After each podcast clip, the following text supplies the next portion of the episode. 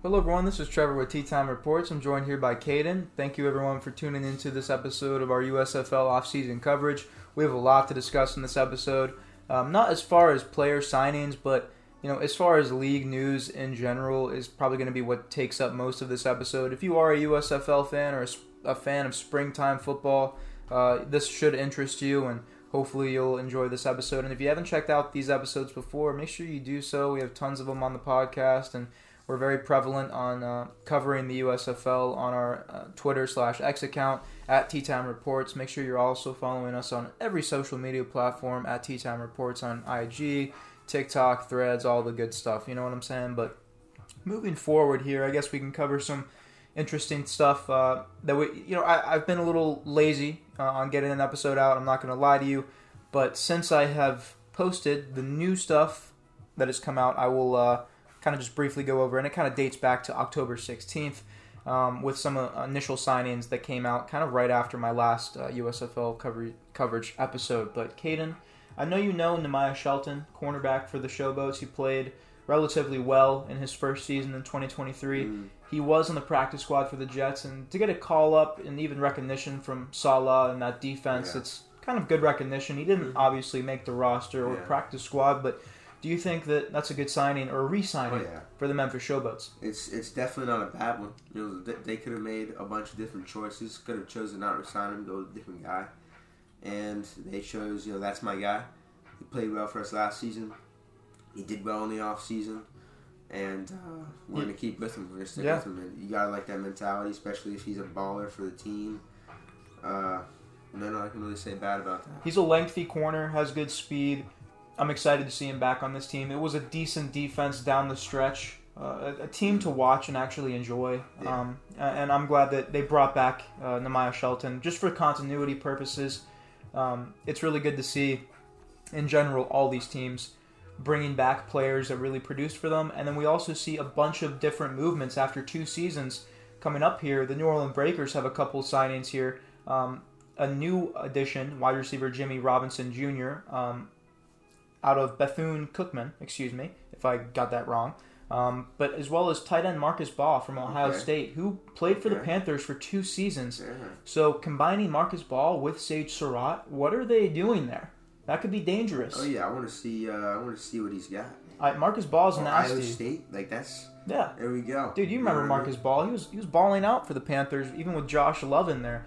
Um, but he, he was always a bright spot for the Panthers and the New Orleans Breakers. Honestly, I'm not going to lie to you they seem to be the team that has gotten, you know, besides the Stallions being the clear cut number one, the Breakers seem to genuinely have gotten the best acquisitions from free agency. They've pillaged teams in the Northern Division as well as their own and gotten some really good talent. I mean, Cam Echols-Luper, who we talked about, who I talked about in an episode prior, they stole him from the Generals. That's a good addition for the wideout position. I think that their offense is genuinely like kind of trending upwards. And I don't know who's going to be their quarterback. I don't think anyone does at this current point, but um, I think that's a good addition for them. Who signed Barriere? Uh, Barriere is on the Generals. He got re-signed. Oh, yeah, so yeah. him and DeAndre Johnson are probably going to be dual heading that mm. that offense uh, attack there. But um, as far as, in my opinion, the fact that you know we can kind of cover retract our statements here, not retract, but go back and backtrack on the Memphis Showboats some big news as of late. Todd Haley was let go, uh, the head coach of the Memphis Showboats, and honestly, I think it's for the best. Yeah. Um, he really didn't do this team any justice, mm. um, especially starting out the way they did this this past season, and coming off of a four and six season with the Tampa Bay Bandits, rebranding the team. You look at the difference the Maulers had in their rebrand season. They didn't rebrand and relocate that way, but they rebranded the team in terms of cosmetics and coaching. They have a whole they had a whole new staff in there besides Jaron Horton, who got his dad hired as the head coach. I don't think they would have they would have fired that one guy uh, before. What's well, I don't, Kirby. Yeah, Kirby. Uh, gosh, Kirby that Wilson. Fucking sucked. oh, oh my god. Yeah, no, the one and nine to a championship appearance. Yeah. Jaron Horton is the reason, in my opinion, that team is where it oh, is yeah. the reason. Oh yeah. That team had success. The you defense the, is the best you, part you about it. You can see the players respect him, and uh, especially on the showboats. I like he's not getting hype with the players. Todd Haley wasn't getting hype with the players. I mean, when they did go on that five game win streak, shout mm-hmm. out to Vinny Papali. Um, was able to talk to him and you know get some questions asked. Not too much based on you know it was kind of a crowded radio show that night, but Mm. either way, I think that the team has a lot of talent. Derek Dillon, I mean Cole Kelley, those guys are that Mm. those guys those guys have promise in this league. Derek Dillon should be on an NFL roster, but I think in general, as you stated, that like they respect Jaron Horton. He got his dad the job. Those guys have passion. They fought till the very end. Um, really excited to see what the Maulers can do, but overall, what, what would you rate that signing from the the signings from the, the New Orleans Breakers right there? Going for that, that offensive side of the ball, as you can see, tight end and a wide receiver. Low key, I think it, it would have been better if they, they might have put their money into the defensive side of the ball. Hmm. I know they have to even it out, and they probably will later on. You know, it's a, it's a long off season, still got time to go. But uh, for what it was, I think it's a good good pickups. Speaking of the defensive side of the ball for the New Orleans Breakers, they did part ways with their DC and linebackers coach as Mm. well. So they're really trying to upgrade their coaching quality and talent in this league, especially with the merger, which we'll, we're going to get into for sure. But you know, as you pointed out, they really do need to probably get some quality players, especially with the looks like a new defensive system coming They, in season. they need three. some D line. They need some D line. Well, they they got a lot of their guys back. Saint Moore, he's back. I mean, they have good guys on the D line. They just really needed help in that safety position. I know Larry Elder's a good player. He's back, but you know, just some backup for him, in, in my opinion. But they they were never bad. It's just they can't beat the fucking Stallions. Yeah. They're they're one and three against They're them. They are mid in this They're league, mid. And I it sucks to say. Shout out to Rush. I know he's a Breakers guy, um, but let's just hope they can get that quarterback that can take them over the hump. Yeah. Um, moving forward into some some more news that uh, you know kind of is important in my opinion. Um, the Atlanta Falcons are signing safety Arnold Tarpley III. Uh, he was a baller for two seasons for the Maulers, kind of a very good bright spot. Um, he was an All USFL safety in 2023, which is the highest honor you can get as a player, uh, like an individual award type thing. Um, besides obviously MVP and you know those big awards, but the All USFL team it's crucial because you outperformed a lot of those guys in a very you know kind of condensed league. You know, Mhm. so the best of the best are in that All USFL team, and he had 42 tackles, three picks. Um, he had a workout with Buffalo, Green Bay, and Atlanta this offseason, and it looks like the Falcons are deciding to pull the trigger on him. And this was on October 18th, and that's that's good for him. He's probably going to be a practice squad guy, but you know it's good for his depth, and he's getting good money too. Why Yeah. not? And I know you were appreciative of uh, Tarpley in a lot of the games we were watching Mhm. live. What were your thoughts on him as a player? And overall, what do you think he's going to be able to, you know, kind of acquire on the Falcons defense? He he's an explosive playmaker, and uh, he knows what he wants to do in that uh, that zone position. And he's just he's a smart uh, run def- run defender. He knows when to approach the receiver in, in a route. He just his IQ is there. The one thing uh, that you always said about him, and I remember because like I would make you watch the Maulers games with me. He is a fucking hard hitter. yeah, he is. He he's, Yeah, he he is a smash mouth hitter, he, bro. he senses the run. Eh, That is true. He does create those. I, I remember a lot of those. A lot of those hits were like either you know a guy's coming off the off the side. Say it's like um, fucking Matt Colburn. Throw out a, a random name. Fucking smashes him. You know what I mean? Say it's, it's a little check down. You know what I mean? He, he knows when to approach. You know he has that that uh, that field awareness. And and you can appreciate that, especially out of a player trying to grind his way into the NFL, the untraditional style, but a style that is proving to work year in and year out. Yeah. Over 200 USFL players were signed in two seasons to the NFL. Even if they're a practice squad, even if they're a scout team, Mhm. that shows that there is growth and development here. And shout out to, to Tarpley the third. I think uh, that might be the Atlanta Falcons' second USFL player. I think it might be as well. They may have signed another guy here and there, but uh, again, you guys need to go listen to all of our USFL coverage episodes. We we you know can't do it justice with naming all the names and all the players that have done great, but we do have this podcast as in a sense a time capsule. So check our receipts. Um, but another developing um, kind of headline, if you will, for the Pittsburgh Maulers. They parted ways with their offensive lineman coach Emerson Martin. Thank fucking God. Like thank God. I mean, their O line is was their weakness this year. It was terrible.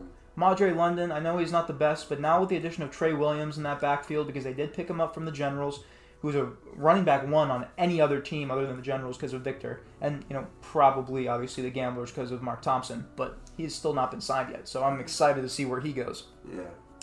just interesting to see. I, I'm excited to see what they're gonna be able to do if they're going to bring in a new guy. If you know maybe head coach Ray Horton's going to take over some responsibilities, um, but they're actually seeing some personnel to- uh, turnover as offensive coordinator John Tomlinson took a role with the um, the Washington Commanders. Mm-hmm. So they are also going to have to fill that offensive coordinator spot as well as that offensive line coach spot. It's going to be interesting to see because that's a whole new offensive scheme. I mean, I can I can valiantly say I trust Ray Horton and his son Jaron Horton with that defense. Obviously, the, the defense is never going to be the problem with the Maulers. The offense has been the problem for two seasons now, and the fact that they got to the championship was just purely off of grit. It, it really was. I mean, when you go back and watch that playoff game against Michigan, it could have went either way. That game, EJ Perry was balling the fuck out as he was two weeks prior. I, I mean, uh, you can just point out so many inconsistencies with the Maulers' offense, but uh, I really think the fact that they made it there was was a miracle, to tell you It the was. truth. Um, but they definitely have to fill. no, that defense is why they made it there. That's It was why. defense wins championships, and Reuben Foster was a big part of that. He balled out in the postseason, and a guy I firmly love as a player. Oh yeah, You're just talking about Tarpley. He balled out. Tarpley, Keaba Tazino, so many, you know, just shout outs on that defense. But um, more developing news regarding alternative football. Um, the vice president of broadcast operations is no longer under contract with the XFL, per sources. I'm also hearing that Mandy Cohen, broadcast operations um, executive, is out. A couple of moves that make sense considering Fox has already has similar assets already for the USFL. So it's just looking as if not only the USFL is absorbing the XFL's logistic uh, kind of business assets in a sense, like their teams, some of their you know franchise names and stuff like that, but they are taking over the marketing, everything, in all that regard. But what are your thoughts on just hearing more and more about the fact that the USFL is going to be running the show, and it looks like they're going to even keep the name? Mm. This even when we were talking when we first found the uh, just like the uh, the rumors, basically that it could happen. It was we knew who was who was gonna buy who, basically. You know what I mean? It was USFL is probably gonna take over, but after that, what happens? And then it seems like USFL got the sweetest end of the deal. You know what I mean? They have to possibly keep all their teams, um, and just shave away probably half of the XFL. I don't know if they're gonna have to do uh, if, if they if they include all eight teams from both. That would, I don't think that's a scenario anybody's thought about because everybody's talking about half. Think They can't. I Um, don't, I don't think they could because uh, we're talking about logistics, especially the uh, the XFL, even Daryl Johnston. Yeah, I mean, you, geographically, it does not make sense for this smaller league. Um, but it's one of those things where it's going to come down to the USFL's business model is far superior. Daryl Johnston, the the president of the XF, uh, the USFL, excuse me, and now the XFL, he's going to be the head of both entities and now one. Um, he even said we do not want to adopt the XFL's business model. It was failed from the beginning. Um, Redbird Capital, like I said previously on other episodes, the backing for ESPN and Disney. It's a massive financial firm. They approached Fox with this deal. They're they folded. Um, we're hearing a lot of speculation uh, that all eight USFL teams are going to be surviving the merger, and four teams from the XFL will be brought in, and most likely either kept the same or rebranded into other teams from the USFL's past. We're hearing that St. Louis, DC, San Antonio, and Arlington are going to stay, and the rest are gone. Um, so it just shows what you know, what really all the people hating on the USFL and shitting on it, like they won, in my personal opinion. I mean, and and it's showing that you know with all these developments coming out, we're just it just makes sense, and, and everything that has been acted on and done so far has been already like you know shout out to Luke Miller PFN on Twitter and shout out to James Larson on Twitter. Those guys have been 100% accurate on genuinely every aspect of these these headlines and stories regarding the merger and the USFL they have some kind of in somewhere. Um, but I'm looking at the league you know if it is standing out like this two teams in Texas I like it a DC team you know, Michigan is also staying in Michigan. They're staying in Ford Field for 2024. Memphis is staying in uh, Memphis for 2024. They're staying in their respective stadiums. DC has a good home crowd. Arlington had a decent home crowd. Birmingham Stallions have a have a great fan base. The Houston Gamblers are now going to be playing in Houston because they acquired the venue and those assets. It's really good. Mm. It, it's overall, it's really good. And the one team, honestly, two teams I could see getting rebranded are honestly the San Antonio Brahmas because they just need to rebrand that team and get rid of that uniform. It's fucking terrible. Arlington Renegades, it's mid, but I could see them getting kind of changed as well, maybe Mm. even moved. Um, but St. Louis Battlehawks is they're they're okay. The USFL never had a team in St. Louis, so that I could see that team staying the way it is. They have a Yeah, great should. fan base as well. should, Yeah, they do have Um, a really good fan base. I could see DC being turned into the Washington Federals. I could see maybe Arlington moving to Canton because they do have that that contract with Hall of Fame Stadium. Mm. So maybe they get moved and turned into the Canton uh, Blitz or Canton Gold. Uh, maybe San Antonio stays in San Antonio, but they just change the name to the San Antonio Gunslingers, what they used to be in the USFL. Really cool name, in my Mm. opinion, and they would have to change the logo and everything like that. But um, just some cool thoughts to kind of know- have, I think it would be cool f- just for the first season if they kept all the names how they were. Just to see how they pull. Yeah, you and also it would, it would just be cool to see XFL versus USFL. You know what I mean? I, I agree, but the teams will not be the same. The, no, they won't. the, the, but the rosters are not going to look the same Yeah. either because there's going to be a lot of guys in the USFL that don't get signed. They're going to have to reallocate that talent Mm. and make it fair because those San Antonio Brahmas with, you know, Jake Coan taking helm, he Mm. was fucking terrible, bro. You know, there's some of the some of the teams that are coming into the USFL like the Brahmas and the Renegades, even though the Renegades won it all on a Mm. miracle season. Um, the Brahmas were terrible. The Battlehawks were seven and three and missed the playoffs. Mm. I, I just you know they they have a lot to work out. AJ McCarron is not coming back. He got Yeah. signed to the Bengals practice Mhm. squad. So it's just one of those things where a Unless lot of dropped. there's going to be a lot of potentially shit teams. You know, and this is what the problem with aggressive expansion is, and I'm glad that you know I hope that they only take in four teams. I would prefer only two. Yeah. I would prefer if they just kept St. Louis and DC yeah. because those are the two best fan bases. They have great venues, great stadiums. You can make a decent amount of money on, on merchandise and stuff. And as well as both those teams were pretty fucking good last year.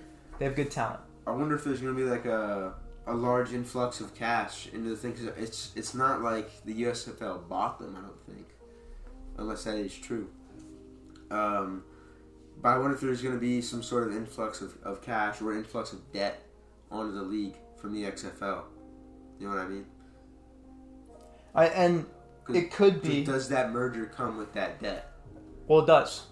It does. But the fact that the USFL has probably made almost $100 million in two seasons, Mm. I'm, I'm expecting it to offset the debt, but I'm expecting them to have to be even as conservative Was- as they were in season 100 one. Was that 100 million profit or 100 million revenue? Well, they made over forty million dollars just in ad revenue last season. Mm. So I don't know what the combined total of their first two years, but I know they made almost over twenty million dollars total in season one, which isn't bad for you know one hub. But they made good money. But then Not going that- into season okay. two, besides I don't know what the other profits were besides the ad revenue. I think the ad revenue total was like forty three point something Well, they got their costs of, of the whole of the whole league. You know what I mean? So what's the? But the they're also acquiring the assets of the XFL. So they're Exactly. the investments of those things and the Mm. value of those things. They're going to be selling off. They, Mm. they got rid of teams, equipment. yeah. They got rid of a lot of the deductions regarding Mm. staff members for those other teams when they decide to pull the trigger on what teams are staying in or not. So they still have a lot of money questions ahead, and I see what you're saying. yeah. But none of that is actually being like discussed right now That's- because the acquisition I is not I just thought about it. the acquisition is not finalized just Mm. yet. They're expecting it to be done by the end of this month, but it's one of those things where when that does get finalized, we'll see how the money situation gets done. I'm expecting only two teams from the XFL surviving, if any. I, I, I would be I would not be surprised if they just take the venues. Like Houston will take Mm. the Houston venue. But I, I was take the stadiums. You I'm still thinking about what was it like sixty million dollars in debt, something like that. And They I- lost sixty million dollars in the first season. The XFL did, yes. and they're also you know probably losing a little bit of money now. You never know.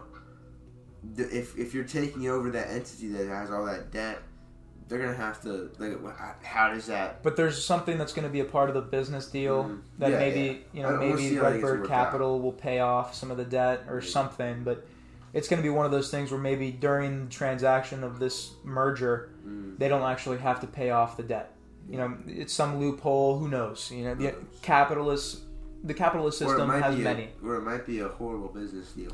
It might be, but it trending wise, it's not trending in a bad direction. Yeah, It yeah, really yeah, isn't. yeah. I- Um, think a lot of people are excited for this. but uh, Hopefully. unrelated Hopefully. uh, USFL news headline is cornerback Amani Dennis of the Philadelphia Stars signs with the Toronto Argonauts. Um, Dennis was the top USFL free agent that was available, having played for the USFL Stars for the last two seasons, 72 tackles and five interceptions over that span. Interestingly, interestingly enough, former Stars defensive tackle Ralph Holley also signed to Toronto. Two bigger names in free agency now off the board and heading up north. So the CFL is also getting some money and some traction in that regard. Um, but you know that's a that's a big loss for for the Stars. They really could have used Yeah. that solid cornerback one or cornerback two. But Mm. Stribling's just going to have to step up. yeah. Um, we talked about it a little. think yeah, I think, I think we were talking about that how how Stribling was mid last year. He he struggled last year, but it was because he did. battle with injury a little bit. But um, But getting yeah, but when with his loss, Amani Dennis showed up. You know Yeah. what I mean? he did. He came up big. He was, He was- last He was probably one of the, if not the best corner in the league last year for Mhm. sure. Um, but going back into Todd Haley, he's out for the Memphis Showboats head coaching position. He led the Showboats to a five and five record after a four and six season with the Tampa Bay Bandits. So he only acquired nine wins in two seasons. Really, just not good. Um, and especially for the teams he was given, uh, in a sense, he had a really solid defense both seasons, but just never could put it together on offense. And it kind of just goes back to his stints in the NFL. But um, you know, I'm again going back to it. I'm kind of glad that he's out of the league. He's kind of just that. Uh, he's kind of the definition of mediocrity, he's an idiot, bro. and you just don't, He's sometimes like a bambling idiot. Sometimes like. and you just don't need that around. Yeah. But uh, another Memphis Showboat addition was uh, defensive end PJ Hall out of Sam Houston State. I believe this guy was actually a third round draft pick to the Raiders, so that's a pretty decent signing. Speaking of the defensive side of the ball, that's good that they got an edge rusher. Um, and then more signings were the Michigan Panthers signed defensive tackle D'Anthony Jones out of Houston and wide receiver Garrett Maag out of North Dakota. I heard of D'Anthony Jones? I feel like I have two. I'm not gonna lie, but the the Panthers are another team that have made some genuine um, moves in the offseason that kind of catch your attention. But um, getting back into defensive end, PJ uh, Hall, he was drafted in the second round in the 2018 draft by the Oakland Raiders and is no longer uh, is no stranger to alt football, as he also spent time with the Sea Dragons and Brahmas in 2023. So this guy's clearly trying to re- revive his career, and maybe he could do that with the Showboats. They have they have a decent defense, bro. They have a big They defense. They do. A lot of big guys on that side of the ball. Whoa. Yeah, Big Oh, yeah. dudes? big dudes, bro. You like big dudes? um, but the uh, Michigan Panthers uh, getting back into wide receiver Garrett Maag out of North. He signed. He's, they signed him out of North Dakota. Um, Garrett signed with the Minnesota Vikings as an undrafted free agent in 2023, and now joins the Panthers during free agency. It's good. You know, he didn't obviously Mm. you know create waves and you know the practice squad, Why or not? and now he can kind of create that wave in the USFL and make a name for himself. Yeah. Um, and then I talked about it earlier, but the USFL locked down Ford Field for the Panthers 2024 season, so that's really good uh, for for the Panthers. They had a decent fan base that showed up for them. Um, the Michigan Panthers also signed cornerback Javen White out of UNLV. Um, I think that's University of Las Vegas, I believe. Um, let's see. Um, adding depth likely to the linebacking core, the Panthers have signed versatile linebacker slash cornerback Javon White out of UNLV. Javon, uh, Javon is Javon or Javon, excuse me, was most recently with the Bears in 2022. So that's pretty good. More USFL um, talent that's been coming from like NFL practice squads and you know some of those alt teams like scout team. That's good. You want that in the building. Yeah. You want that talent. You know, it may not be the best in terms of if you're an NFL fan, Exactly. but it's good for football in terms of the spring, you know, football bracket Mm. because you just want those high quality players that have been able to play with NFL high quality talent, been around the NFL coaching, and you want to be able to kind of condense that and put it in this league so you can get some decent quality games and overall good competition. But what do you think? My last question to you: What do you think the the bracket for the playoffs is going to look like if they expand the league by four teams? Uh, it would have to be uh, Hmm.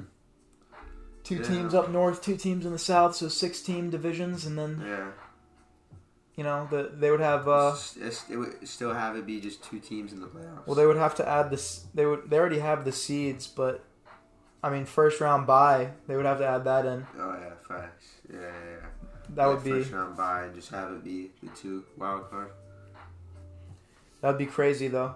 Like two wild card teams play, and then the number one seed. It's going to be the Stallions in the South next year, as usual. Yeah. They're gonna have to battle the Showboats or the fucking Gamblers or something like. Mm. That'll be interesting, and it'll drag out the playoffs. Probably more more money for bets, more you know overall football. Another week of football, so that'll be exciting to see in general. But Caden, thanks for hopping on this USFL offseason coverage episode, brother. Thank you, bro. I need some food. Get some food, man. We really appreciate everyone for tuning into this episode. This is Trevor signing off. Take care, everyone.